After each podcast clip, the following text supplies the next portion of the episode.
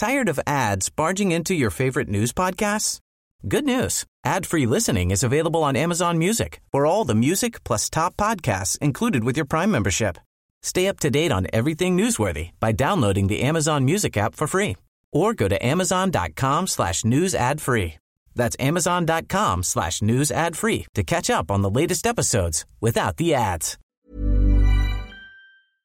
Support for MPB comes from the Woodward Hines Education Foundation, committed to helping more Mississippians obtain post-secondary credentials, college certificates, and degrees that lead to employment. More information about Woodward Hines Education Foundation at woodwardhines.org. Good morning. It's 8:30 on Friday, July 28th. I'm Karen Brown and this is Mississippi Edition on MPB Think Radio. On today's show, more voices from the Neshoba County Fair as state leaders weigh in on issues like a Nissan union and the gender pay gap. I look at Detroit, I look at California, other areas where the union came into the automobile industry and just destroyed it. We've got young women that are graduating from colleges, and we want them to stay here. Then the annual sales tax holiday is underway. Find out how to save and what items are not included in the tax break. Plus, does your student play contact sports? Find out why some experts say they could be at risk for brain injury and learn what to do to minimize the risk. That's all coming up. This is Mississippi Edition on MPB Think Radio.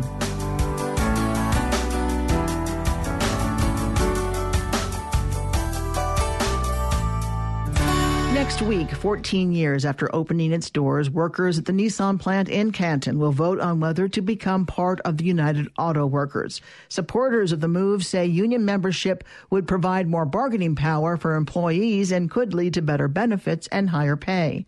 This week at the Neshoba County Fair, some state leaders are talking about a totally different outcome. Governor Phil Bryant, a Republican, says unionizing in Canton could mean economic disaster, and he doesn't want it. Absolutely not, because Nissan is one of the most successful automobile plants in America. Uh, they make about nine different models there now. Uh, Mississippians have been working there for about a dozen years. It, it has provided a high quality of life. I look at Detroit, I look at California, other areas where the union came into the automobile industry and just destroyed it. I don't want that to happen in Canton, Mississippi at Nissan. House Speaker Philip Gunn, a Republican from Clinton, agrees. Well, one of the things that's strengthened our economy in Mississippi is the fact that we are a right to work state. And this is working against that. It's one of the reasons we've been able to attract industry to Mississippi is because they know we are a right to work state. And so this is not working to help uh, move Mississippi in the direction it needs to go. Why do you feel that way? That's just reality. That's reality. Companies come to Mississippi because we're a right to work state. And so, what does the union do to defeat that purpose? Well, the union, of course, brings together uh, the, the, the, the employees in an effort to, to work against and tell the employees what they must do and how they must work, which is counter to what the right to work idea is. House Speaker Philip Gunn and Governor Phil Bryant. Also at Neshoba, one of the two women who hold statewide elected office in Mississippi says she is continuing her push for an equal pay law. Nationwide, women who work full time earn an average of 78 cents for every dollar earned by a man working full time. State Treasurer Lynn Fitch tells MPB's Mark Rigsby Mississippi needs to send women a strong message. One thing that you were speaking about today was equal pay for equal work when it comes to gender equality uh, in the workforce. Tell us about your efforts uh, and to try to get that legislation passed and the obstacles that you faced? Well, it's significant that we make that acknowledgement that we have equal pay. There are 48 other states that have adopted some form of equal pay that says to women, economic development wise, um, that you're important, you're valued, your work ethic is just as important if you do the same work. So we'll continue to champion that and, and see if that happens. This past year we had seven bills that were introduced. This is a very nonpartisan issue. This is the right thing to do in Mississippi. Um, and I think it just speaks volumes to people who are asking to grow businesses and to the women that are here. And then the, the last component of that is we've got young women that are graduating from colleges we want them to stay here. And so if we're not uh, acknowledging, acknowledging their significance, they're going to other places and we're losing some really wonderful students. You were saying in your speech that you're having a challenge with financial literacy and education here in Mississippi. How t- tough is that and how important is that for our future generations? Well, it's a game changer. If we change the financial culture in our state, oh my, look at the opportunities that open up. And so for me to be able to get this initiative going, to talk to these young people, principals, superintendents, teachers, and you see that you're changing lives one at a time, oh my, um, that's exciting because what happens? If they're better stewards of their dollars, they're going to be better citizens of the state of Mississippi. They're going to be better entrepreneurs. They're going to be better corporate workers, whatever they choose to do if they're empowered by money. And we've just not had the opportunity to get this into the schools, talk to these young people. And there's a huge uh, continued opportunity. We should be in the workforce talking about because we've done a disservice by not having it in the schools as a mandatory requirement. States that have moved to mandatory requirements have increased the credit scores. That's where we've got to be at some point. And so I'm going to continue to champion financial education across our state. State Treasurer Lynn Fitch, thanks for being on Mississippi Edition. We do appreciate your time. Mark, always great to be with you. Thanks so much. Appreciate you. Coming up next, pens, markers, uniforms, backpacks, and bows. Details on the items eligible for this tax free weekend. This is Mississippi Edition on MPB Think Radio. You count on MPB News for in depth coverage of issues that matter to you. The state's ongoing opioid epidemic. A bill to allow guns in churches. The child welfare crisis. And the best radio newscast in the state. Those are just a few of the stories behind 10 new Associated Press Awards and another Edward R. Murrow Award. For the award winning coverage you've come to expect, count on us. We are MPB News. We are MPB News. We are MPB News. We are MPB News. This is Mississippi Edition on MPB Think Radio. I'm Karen Brown. Mississippi parents can purchase some items tax free this weekend as school year preparations continue. Many school sessions will resume in the coming weeks, bringing school supply lists and uniform requirements with them. But shoppers should prepare before heading out to the store since not all items are included. Kathy Waterbury is Associate Commissioner with the State Department of Revenue. She tells us this is the first year all towns will participate. This is the ninth sales tax holiday for clothing and shoes, um, and that is for clothing shoes if the sale of the item is less than $100. Per item? That's one of the biggest questions we get from year to year is that people have thought maybe they could only spend up to $100 for all of the items that they were purchasing at a time. But that's not the case. That is for a single item, like a single pair of shoes or a single trousers or a single jacket or something like that. It has to be less than a $100. Now, what is the exact time period? It ends midnight, Saturday, July 29th.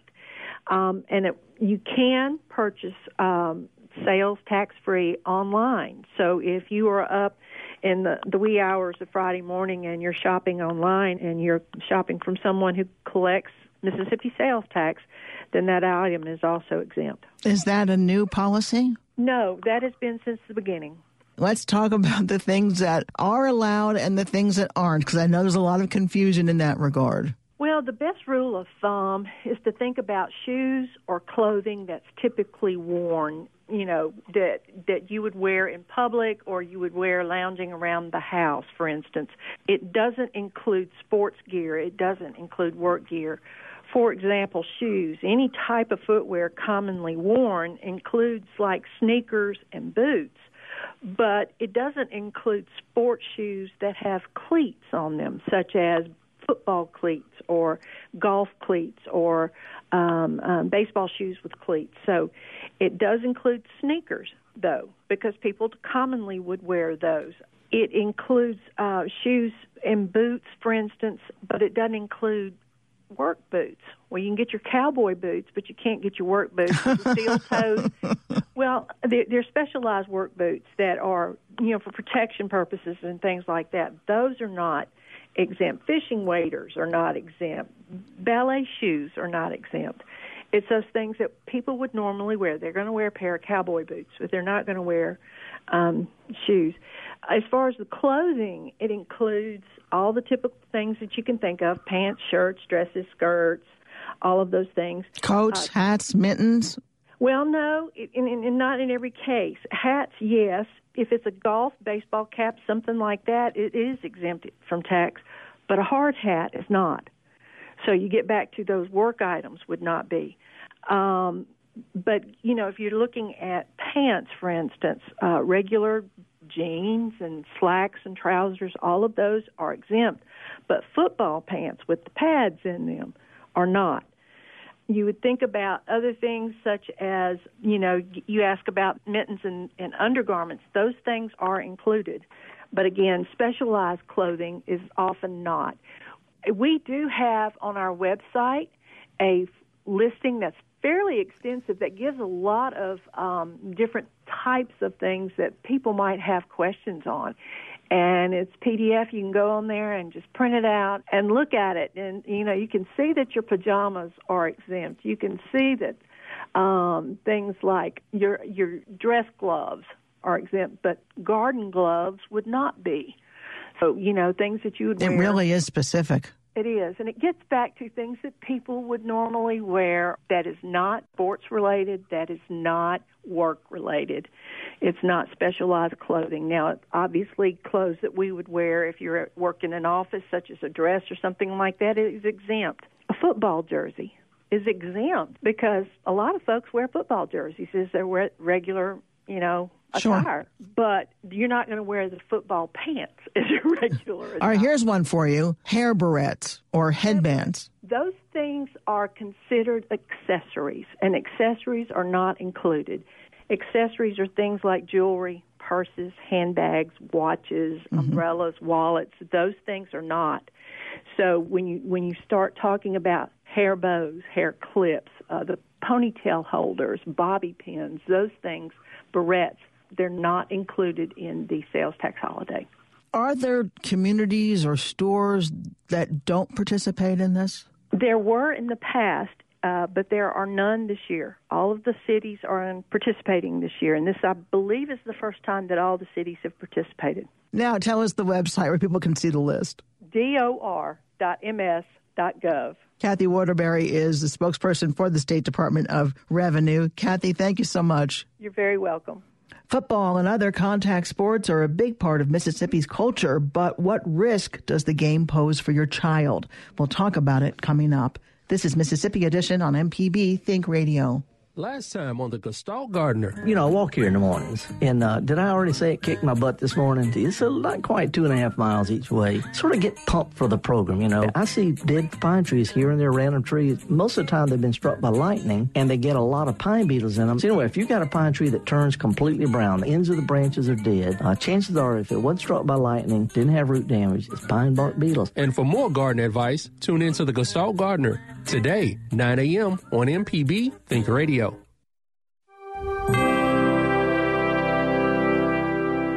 Always controversial, Greenwood LeFlore lived in two worlds. His mother was the daughter of a great Choctaw chief, his father a Frenchman with a prosperous trading post. LeFlore was disliked by many Choctaws for embracing white culture. Yet, as a tribal chief, he opposed white encroachment on Choctaw lands. However, in 1830, believing the loss of tribal land was inevitable, LeFlore signed the Treaty of Dancing Rabbit Creek. The treaty surrendered 11 million acres to the United States, but allotted land to all Choctaw families that chose to stay and allowed them to become legal citizens. LeFlore was later elected to Mississippi's House and Senate. Even though he was a cotton planter, a slaveholder, and a personal friend of Jefferson Davis, he opposed the Confederacy. Upon his death in 1865, Greenwood LeFlore was buried in an American flag. This has been Mississippi, a thread through time. As an MPB listener, you probably know of Radio Reading Service, our free closed circuit network for the print impaired. But did you know that means Radio Reading Service isn't only for the visually impaired and that MPB provides the special receiver you need for the service? Call 601 432 6301 to see if you qualify for MPB's Radio Reading Service. 601 432 6301. There's so much more to know. This is Mississippi Edition on MPB Think Radio. I'm Karen Brown. Mississippians who play contact sports like football are at risk of developing brain disease, according to a new study. In examining the brains of more than 200 former football players, researchers found 87% had brain injury. Chronic traumatic encephalopathy, or CTE, is a degenerative disease that afflicts the brain of people who have suffered repeated concussions or head trauma. Researchers say it can cause memory loss, confusion, aggression, or a host of other symptoms. Jeremy Walls is a physician at the Hattiesburg Sports Medicine Clinic. Excuse me, Jeremy Wells is a physician at the Hattiesburg Sports Medicine Clinic. He tells MPB's Alexis Ware about the high risks involved in contact sports there's been some studies out showing that there's some increased risk of neurological conditions in football players. And a big question is, is how is this? Why is football showing this? We know from you know, history of the athletes and studies that football and other collision sports, which football is the largest one in our state, leads to frequent head injuries. And it's looking like over time, uh, more and more of these head injuries we're having were possibly leading to chronic neurological conditions. And a lot of times they'll get these injuries and have some acute neurological conditions, which we, we tend to call concussions, um, which can lead to some immediate and long term impairments. What parts of the sport contribute to this increased possibility of damage? A lot of times, you know, people think it's the one big hit or that guy that got hit and laid out and knocked out on the football field that causes that big hit. But it can happen at, at really any position on the football field, any small force or repetitive trauma that's chronically injuring the head uh, can can lead to these types of injuries. So I see it in patients that have had the big hit, and I've also seen it in patients that have had little small contact injuries over time. And it doesn't always have to be one player hitting another player. Uh, the ground is just as hard as a helmet. So if you're if you're hitting the ground or hitting another player, that helmet's protecting the skull, but the brain, the the soft mushy bits that makes everything work, they're they're getting injured in there. So how common are concussions in football? Concussions are one of our common uh, evaluated and treated illnesses in football. It kind of varies from team to team and season to season, but almost every week uh, I, I see multiple concussions, almost one per team. Uh, it's more frequent than kind of the big season-ending injuries. Uh, they can linger for several weeks to several days. It's hard to put a, a distinct number, but it's a, a, a fairly common injury. So, how does this affect young players? Should parents be mindful of having their young children play football? Concussions do affect younger players. The fact that they're not as mature as with their bones and muscles, but they've still got these large you know, brains and heads leads them to having possibly higher injuries. They're also not well versed and trained in how to play protective football. So a lot of times they're they're leading with their heads or hitting when they shouldn't be. So it puts our younger players at further injury or worse injury. And then we also tend to see worse effects from these in those kids. You know, not every kid is going to have a concussion that plays, but we need to be especially mindful of teaching proper form, making sure we're wearing proper safety equipment, and just being conscious that these types of things can happen even in our young, just starting out football players. Now, that doesn't mean we stop playing because we want our kids to be active, especially in our state where we need kids active and exercising, trying to fight the obesity side of it. But we need them playing smart and trying to avoid these injuries as much as we can. What can they do to make sure their children are playing at the safest level? So parents should be mindful that a concussion can happen in their kid. They need to you know have discussions with their coaches and especially if they are coaching to do some training. There's a lot of resources available online. The CDC has a, a program called Heads Up that can teach you some basic information about what a concussion is, how to avoid it, and some warning signs. As a parent, if you're noticing some changes in your kid, they're complaining of a headache or they're having school performance changes or dizziness or just kind of not acting right, that's a point in time where they need to step back and talk to the kid and probably get them checked out uh, by their nearest medical provider. How can signs of CTE be detected while someone is still living? Can it be diagnosed? There's a lot of studies going on trying to detect CTE in living or possibly symptomatic patients, and, and right now that's fairly difficult.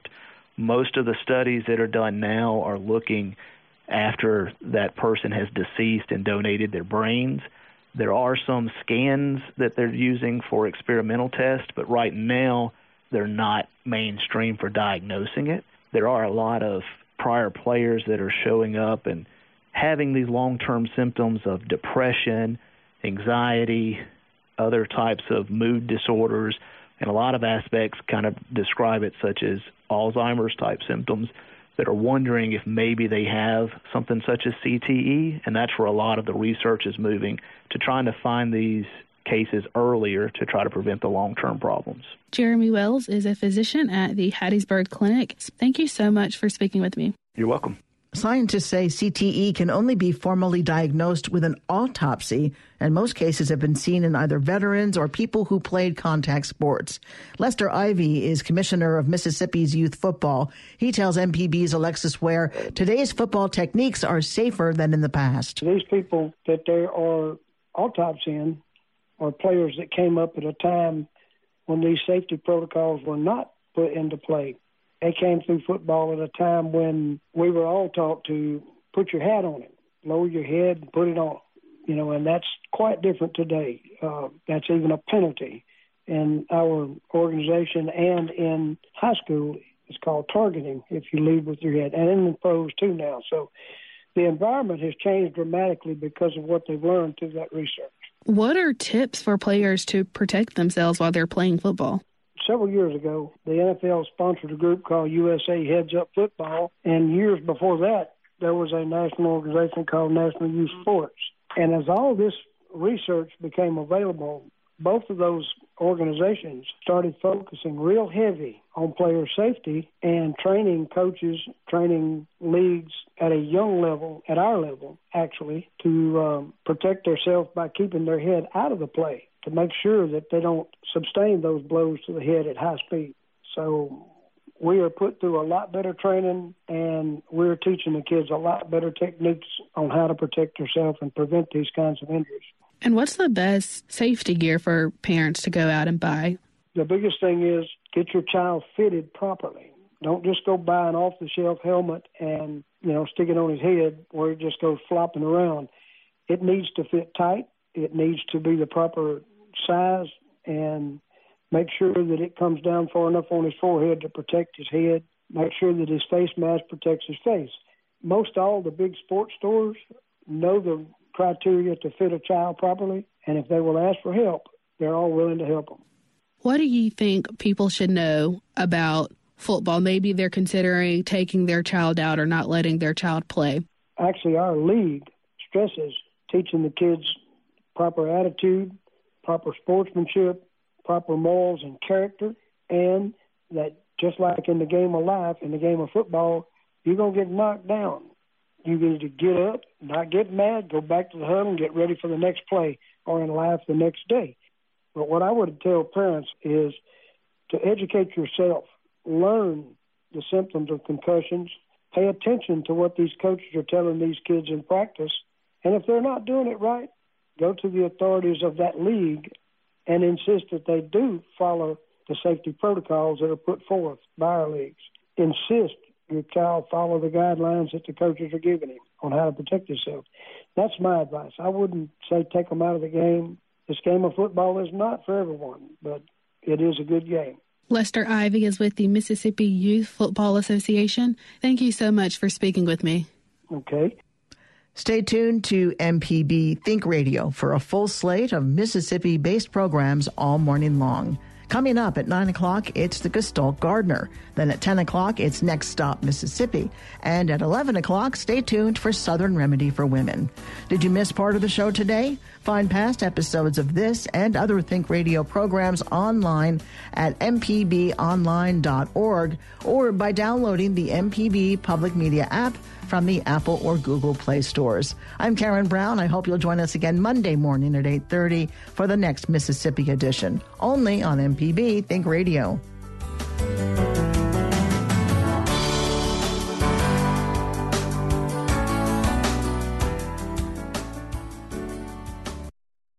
Vic Mensa was 12 years old when he became aware of how people perceive him. I'm me. I'm half African, I'm Irish, I'm German, I'm all of these things, but the police don't know it. At age 12, I learned the difference between white and black.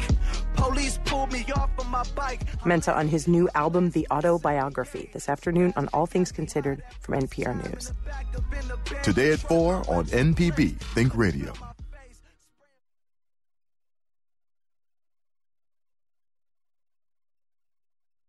Support for MPB comes from the Woodward Hines Education Foundation, committed to helping more Mississippians obtain post secondary credentials, college